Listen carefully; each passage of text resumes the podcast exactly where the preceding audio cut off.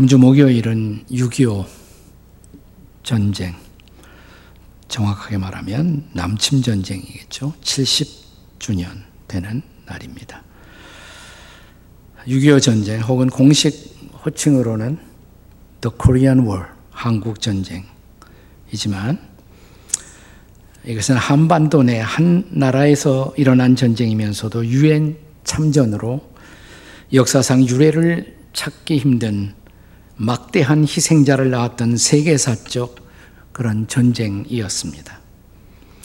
국방부가 편찬한 자료에 의하면 이 전쟁으로 공식적으로 사망한 한국군은 13만 7,899명, 부상자는 45만 742명, 실종자를 합하면 한국군 피해자 총수가 약 62만 1,479명입니다. 한편 유엔 군 사망자는 4만 670명, 부상자가 10만 4,280명, 실종자와 포로까지 15만 4,881명에 달합니다. 한편 우리와 상대에서 싸웠던 북한군의 피해는 우리보다 훨씬 더 컸습니다. 유엔 자료에 의하면 북한군 사망자가 52만 2천 명, 실종 및 포로가 10만 2천 명, 비전투 손실 요원이 17만 7천 명, 합해서 총 80만 천여 명에 달했습니다. 한편 북한군을 도와서 참전했던 중공군의 사망자는 13만 8,600명, 부상자가 79만 8,400명, 실종자와 포로를 합해서 97만 2,600명에 달합니다. 거기다 민간인 사상자 300만을 합하면 사상자의 규모가 모두 490만, 거의 500만에 달하는 인명피해가 있었고 1,000만의 이산 가족을 낳았던 끔찍한 전쟁이었습니다. 저는 인류 역사 사상 유대인 학살에 거의 버금가는 다음가는 그런 한국판 홀로코스트였다고 생각을 합니다. 자연스럽게 우리는 이런 질문을 그리스도인으로서 던지지 않을 수가 없습니다. 만약 하나님이 살아계시다면, 신이 존재한다면 그는 왜 이렇도록 참혹한 전쟁을 허용하셨을까라는 물음입니다. 우리는 감히 성경의 하나님을 평화의 하나님으로 고백하고 있는데 그분이 평화의 하나님이라면 전쟁을 계획하시거나 전쟁을 초래한 장본일 수는 없죠. 그렇다면 전능하시고 전지하신 하나님, 그리고 사랑이신 하나님이 왜 이 전쟁을 허용하셨습니까? 라는 질문입니다. 오늘 우리가 함께 읽은 본문 야고보서를 통해 우리는 가능한 세 가지의 해답을 유추할 수가 있습니다. 그 첫째는 그분이 전쟁을 허용하신 이유, 인간의 욕심 때문이라는 것입니다. 오늘 본문의 1절과 2절은 이렇게 시작이 됩니다. 같이 읽겠습니다. 본문 다 같이 시작. 너희 중에 싸움이 어디로부터, 다툼이 어디로부터 나느냐? 너희 지체 중에서 싸우는 정욕으로부터 나는 것이 아니냐? 너희가 욕심을 내어도 얻지 못하며 살인하며 시기하여도 능히 취하지 못하므로 다투고 싸우는 도다. 너희가 얻지 못하면 구하지 아니하기 때문이요. 하나의 전쟁이 일어날 때는 언제나 거기에는 복합적 요인들이 존재할 것입니다. 정치적인 원인도 있을 것이고 군사적인 원인도 있을 것이고 사회 경제적 원인도 존재할 것이고 외교적 문제도 존재할 것입니다. 그러나 오늘 우리가 함께 읽은 말씀 야고보서에는 전쟁의 가장 근본적인 원인이 우리에게 증언되고 있습니다. 그것은 전쟁의 무대, 저 배후에 있었던 인간의 정욕 혹은 탐욕의 문제라고 지적하는 것입니다. 오늘 본문은 전쟁, 다툼, 싸움이 죄악이라고만 말하는 것이 아니라 전쟁과 싸움, 다툼의 원인이 바로 인간의 탐욕 혹은 죄악, 그 욕심 많은 죄악이라는 것입니다. 하나님은 전쟁을 통해서 그런 인간의 욕심과 욕망을 드러내시는 것입니다. 그리고 그 하나님은 전쟁을 통해 이런 인간의 부패성과 죄인 되심을 선언하십니다. 그렇다면 6.25 전쟁의 진실은 무엇일까요? 이 질문에 대한 가장 보편적이고 객관적인 증언은 무엇입니까? 그것은 전쟁의 초기 현상을 통해서 자명하게 드러나고 있다고 생각합니다.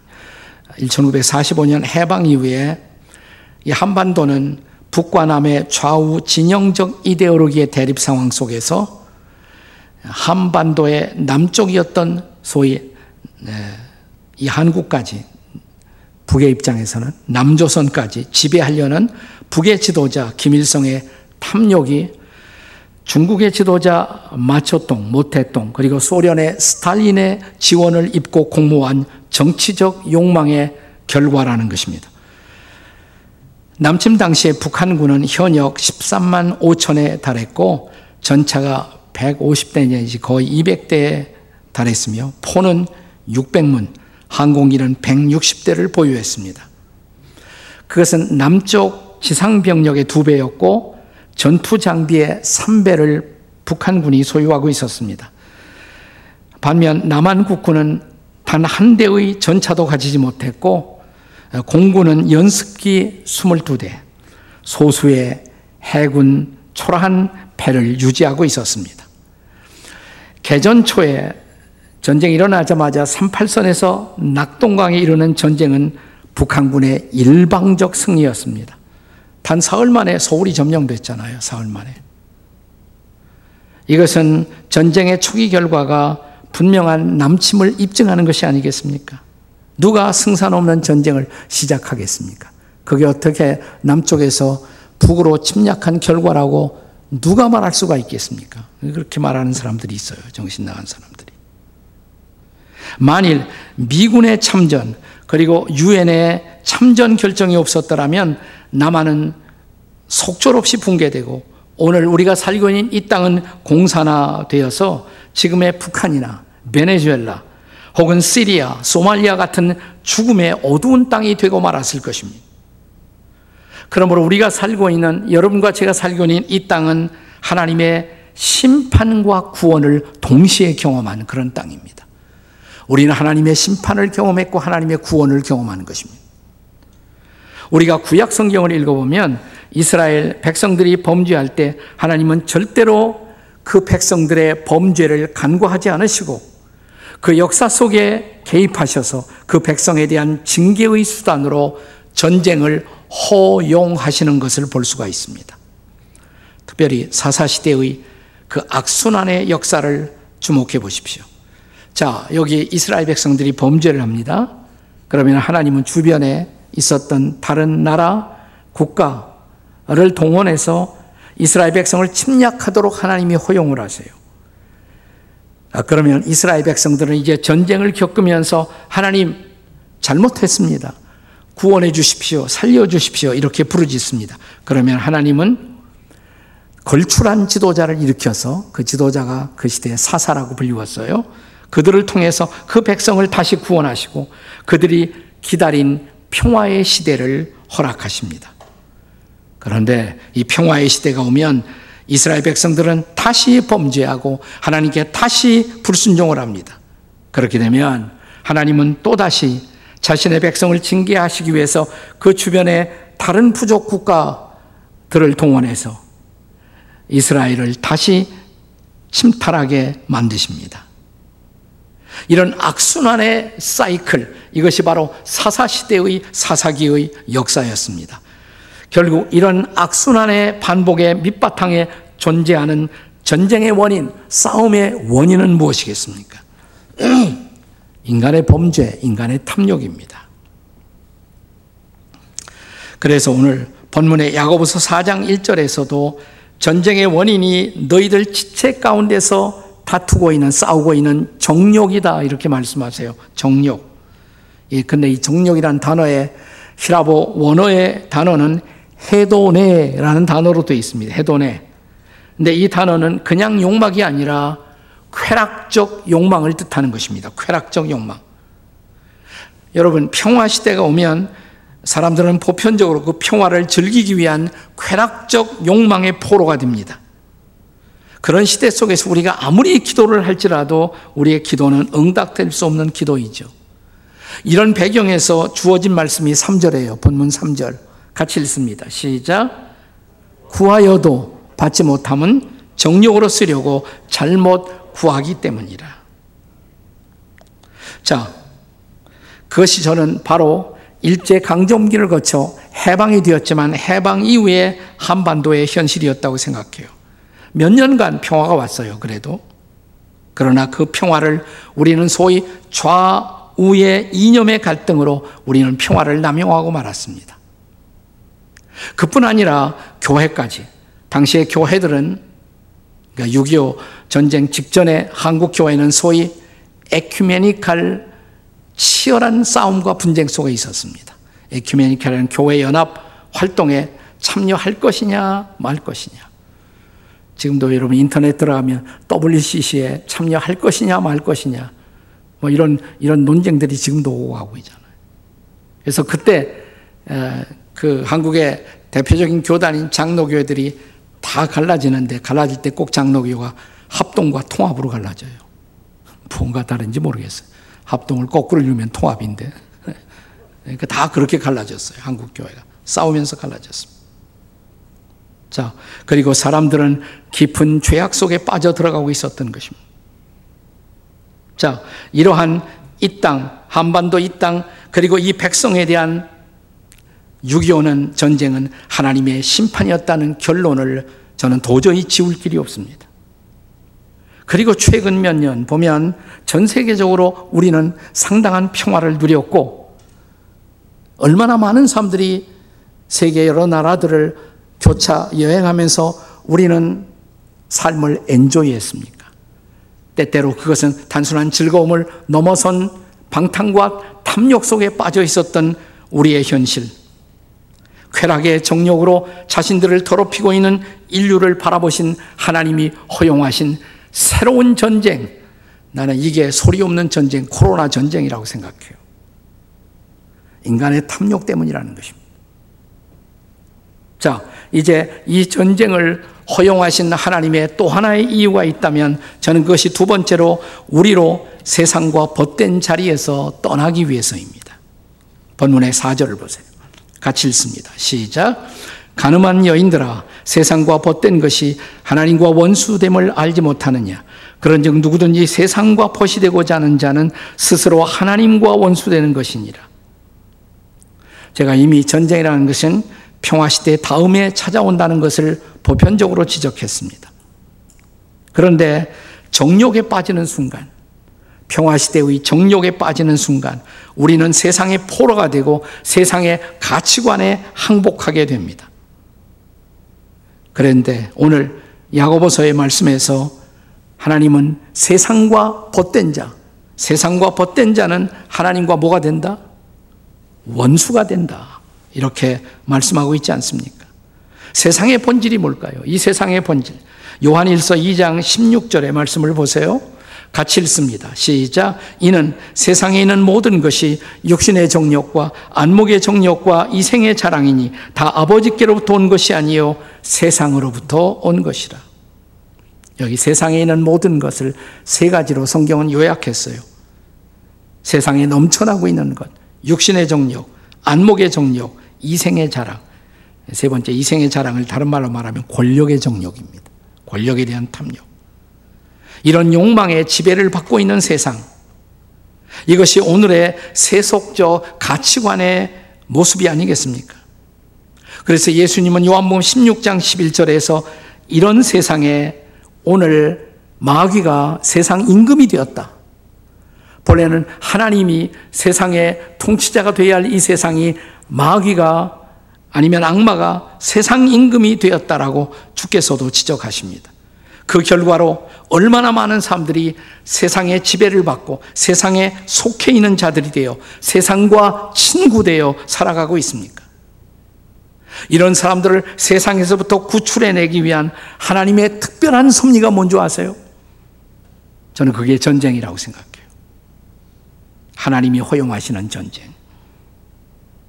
왜 전쟁이 우리를 세상에서부터 구출해내는 그런 수단이 될 수가 있을까요? 전쟁은 세상이 자랑하고 있는 가치관들을 파괴하는 것입니다. 아까 육신의 정력, 안목의 정력, 이생의 자랑, 이것을 우리 시대의 언어로 바꿀 수 있다면 머니, 섹스, 파워 이런 것이죠. 그런데 전쟁이 일어나면 돈도, 성도, 권력도 그것이 인생의 위로가 되지 않는다는 것을 우리는 비로소 깨우칩니다. 전쟁 중에 돈 있는 사람도 권력 있는 사람도 다 함께 죽습니다. 물론 전쟁 중에도 성의 쾌락에 매달리는 사람들이 있습니다마는 보통 사람들은 성의 환상에서 깨어나 살기 위한 생존에 매달리는 것이 보편적 현실이죠. 비로소 우리는 돈도, 성도, 권력도 인생에서 가장 중요한 가치들이 아니고 해답도 아니라는 사실을 깨닫습니다. 그리고 더 중요한 변화가 각성이 전쟁 속에 일어납니다. 그것은 세상이 소망의 전부였던, 희망의 전부였던 사람들이 세상이 아닌 하나님께 나와 하나님께만 매달리고 하나님을 의지하게 되지 않습니까? 전쟁 속에 하나님 살려주세요. 이 말을 부르짖지 않은 사람이 어디 있겠어요? 자, 이런 분들에게 옛날 우리가 자주 부르던 복음성가가 바로 그 메시지를 대변하는 것입니다. 이런 복음성가 옛날에 많이 불렀는데, 죄 많은 이 세상, 죄 많은 이 세상은 내 집 아니네. 내 모든 포화는 저 하늘에 있네. 저 천국문을 열고 나를 부르네. 나는 이 세상에 정들 수 없도다. 오 주님 같은 친구 없도다. 물론 이 말씀은, 이 노래의 가사는 우리가 이 세상의 책임을 게을리해도 된다는 말은 아닙니다. 도피주의에 빠지라는 메시지도 아닙니다. 그러나 궁극적으로 우리들 그리스도인들이, 성도들이 바라볼 대상은 이 세상이 아니라 하나님의 나라라는 것이에요. 하나님의 나라는 이 땅에서도 이루어져야 하지만 이 땅에서 심판이 이루어진 다음에도 지속되고 완성되어야 할 나라, 그것이 하나님의 킹덤, 하나님의 나라가 아니겠습니까? 요한계시록 21장 26절, 27절은 궁극적으로 천국이, 하나님의 나라가 어떻게 완성되는가를 보여주는 중요한 말씀입니다. 한번 같이 읽어보세요. 다 같이 시작. 사람들이 만국의 영광과 존귀를 가지고 그리로 들어가겠고, 무엇이든지 속된 것이나 가증한 일 또는 거짓말하는 자들은 결코 그리로 들어가지 못하되 오직 어린 양의 생명책에 기록된 자들만 들어가리라. 아멘. 자, 여기 천국에 들어갈 수 있는 것이 있고 들어갈 수 없는 것이 있어요. 천국에 들어갈 수 있는 것, 사람들이 만국의 영광과 존귀를 가지고 들어간다. 세상의 아름다운 것, 영광스러운 것, 그것은 천국에도 계속돼요. 이 땅에서 아름다운 예술, 나는 천국에도 있다고 생각해요. 영광과 존귀를 가지고 들어가겠고. 그러나 이 세상에 있지만 천국에 결코 있을 수 없는 것, 뭘 말하고 있습니까? 속된 것, 가증한 것, 거짓된 것. 만약 이런 것들이 천국에 들어가도록 허용한다면 천국은 천국이 아니죠, 그것은. 그래서 그것은 들어갈 수 없다, 이 말이에요. 자, 그런 세상에 속된 것, 가증한 것, 거짓된 것, 그런 것들과 결별하기 위해서 고통스럽지만 이 세상에서 하나님이 허용하시는 심판, 그것이 전쟁이다, 이 말입니다. 우리로 세상에 벗된 그 자리에서 떠나가도록 하기 위해서. 그리고 마지막 세 번째로, 하나님이 전쟁을 허용하시는 이유는 우리로 하나님을 가까이 하는 자들이 되게 하기 위해서입니다. 자, 하나님이 전쟁을 허용하시는 궁극적인 이유, 본문에 의하면 우리로 하나님을 가까이 하는 자들이 되기 위해서입니다. 평화나 번영, 우리가 평화를 누리고 번영하게 되면 우리는, 인간은 자연스럽게 교만하게 됩니다. 마치 우리가 누리는 평화나 번영이 나의 성취 때문인 것으로 착각할 수가 있습니다. 그러나 우리는 전쟁을 맞이하고 모든 것이 무너진 가난 속에서 비로소 겸손하게 되고 하나님의 은혜를 구하기 시작합니다. 본문 6절의 말씀이 그것입니다. 한번 같이 읽어보세요. 6절 시작. 그러나 더욱 큰 은혜를 주시나니 그러므로 일렀을 때 하나님이 교만한 자를 물리치시고 겸손한 자에게 은혜를 주신다 하였느니라. 그리고 우리는 비로소 하나님을 가까이 하게 되고 하나님께 복종하는 자가 되는 것입니다. 그리고 우리가 가졌던 세속적인 욕망의 배후에 존재하던 마귀를 대적하는 자가 됩니다. 본문 7절, 8절을 다시 보십시오. 7절과 8절입니다. 함께 읽습니다. 시작. 그런즉 너희는 하나님께 복종할지어다. 마귀를 대적하라. 그리하면 너희를 피하리라. 하나님을 가까이 하라. 그리하면 너희를 가까이 하시리라. 죄인들아 손을 깨끗이 하라. 두 마음을 품은 자들아 마음을 성결하게 하라. 실제로 한국 전쟁 중에서 우리는 비로소 싸움을 멈추고 기도하는 자가 됩니다. 함께 합심하고 부르짖어 기도하기 시작합니다. 아까 스크린에서 보았습니다마는 저 부산까지 피난 간 사람들이 초량교에 다 몰려와서 거기서 밤을 지새워 나라를 위한 기도를, 구국 기도를 시작해요. 대통령도 참석하고요, 그 기도에. 그리고 전세는 달라지기 시작합니다. 하늘의 하나님이 우리의 기도를 들으시고 우리에게 도우심을 입혀주시고 한반도의 반쪽만이라도 자유와 신앙이 보장된 나라가 될 수가 있었고, 그리고 놀라운 영적인 부흥을 우리는 경험하게 되었습니다. 하나님을 가까이 하는 민족이 되기 시작한 것입니다.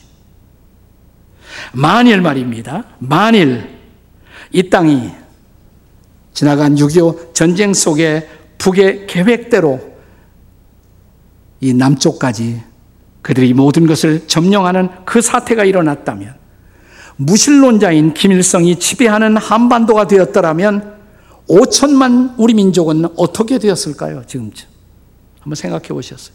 어떻게 되었을까요? 아마도 5천만 중에 2천만쯤은 기아에 지금도 굶주리는 민족이 되었을 것이고, 1,000만 명의 소위 크리스천들, 여러분과 저 같은 기독교인들은 아오지 탄광이나 요독 수용소에서 기면서 우리는 생존을 위해서 목숨을 구걸하는 비참한 존재가 되었을 것이고, 또 한 2천, 나머지 1,000만, 2천만쯤은 다시 이 나라에서 탈출을 시도하고 살기 위해서 보트피플 신세가 되어 이 지구촌의 어느 모서리, 지금도 난민 수용소에서 우리의 생존을 구걸하는 그런 운명이 우리의 운명이 되었을지 몰랐을 것입니다. 그리고 소위 이 나라의 청소년들은 어려서부터 거짓을 배우고 꿈을 상실한 채로 우리가 이 당시 북의 현실을 보도하는 뉴스에서 보는 것처럼 매스게임 이런 데 끌려다니면서 죽을 고생을 하고 당과 수령에게 아부하는 삶을 연습하는 민족이 되었을지 모릅니다. 오늘의 대한민국, 이 대한민국을 누릴 수도 꿈꿀 수도 없었을 것입니다. 그렇다면 사랑하는 여러분, 우리 민족의 내일을 결정하는 가장 중요한 질문은 이것입니다. 앞으로도 우리나라, 소위 우리 국가가 과연 하나님을 가까이 하는 나라가 되느냐, 신앙의 나라가 되느냐, 신앙이 보장되는 나라가 되느냐, 그리고 하나님이 우리에게 가장 고귀하게 선물하신 자유, 그 자유가 보장되는 나라로 나아갈 수 있느냐, 이것처럼 중요한 질문이 없어요. 만약 이 땅에 이 두 가지, 신앙의 자유와 신앙의 보장과 자유의 보장이 없다면 나는 통일을 아직 말하지 말아야 한다고 생각을 해요. 이 땅의 평화를 정착시키기 위한 노력은, 대화는 필요할지 모르지만 하나님을 부인하고 종교의 자유를 말살하는 세력과의 타협으로 이 땅에 평화가 올 것 같은 착각은 결코 하지 말아야 합니다. 성경은 마귀를 대적해야 할 존재라고 말합니다. 이 땅의 권력자들이 이런 착각 속에서 우리의 신앙과 자유를 팔아버린 일이 없도록 우리는 기도해야 할 것입니다. 남침에 대한 회개와 반성이 없이 몰상식한 광적인 행태를 반복하는 북의 권력자들에게 신앙과 자유의 보장 없이 그들에게도 미래가 없다는 것을 단호하게 경고가 필요한 시대입니다. 그리고 남한 땅에 우리만이라도 거짓된 통일의 환상에 젖지 않고 지금이야말로 우리가 민족을 붙들고 엎드려 회개하고 기도해야 할 때가 아니겠습니까? 부산 초량교회 구국기도회가 한 번 더 필요한 때입니다. 9절, 10절의 말씀을 기억하십시오. 오늘 본문의 마지막 두 구절입니다. 다 같이 시작. 슬퍼하며 애통하며 울지어다. 너희 웃음을 애통으로 너희 즐거움을 근심으로 바꿀지어다. 주 앞에서 낮추라. 그리하면 주께서 너희를 높이시리라. 지금은 이런 애통하는 기도, 애통함으로 민족의 미래를 위해서 기도해야 할 때입니다. 어려운 때예요. 위험한 때이기도 합니다. 우리가 방심하고 있었을 때 눈을 떠보니까 전쟁은 이미 일어났어요. 지금이야말로 통회하면서 우리나라를 위해, 민족을 위해서 애통하고 기도해야 할 때인 줄로 믿습니다.